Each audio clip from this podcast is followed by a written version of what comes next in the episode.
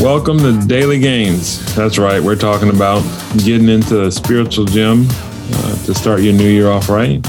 This is Pastors Jeremy and Joseph. He's the quiet one. I'm not so much. I'm the one that laughs a lot.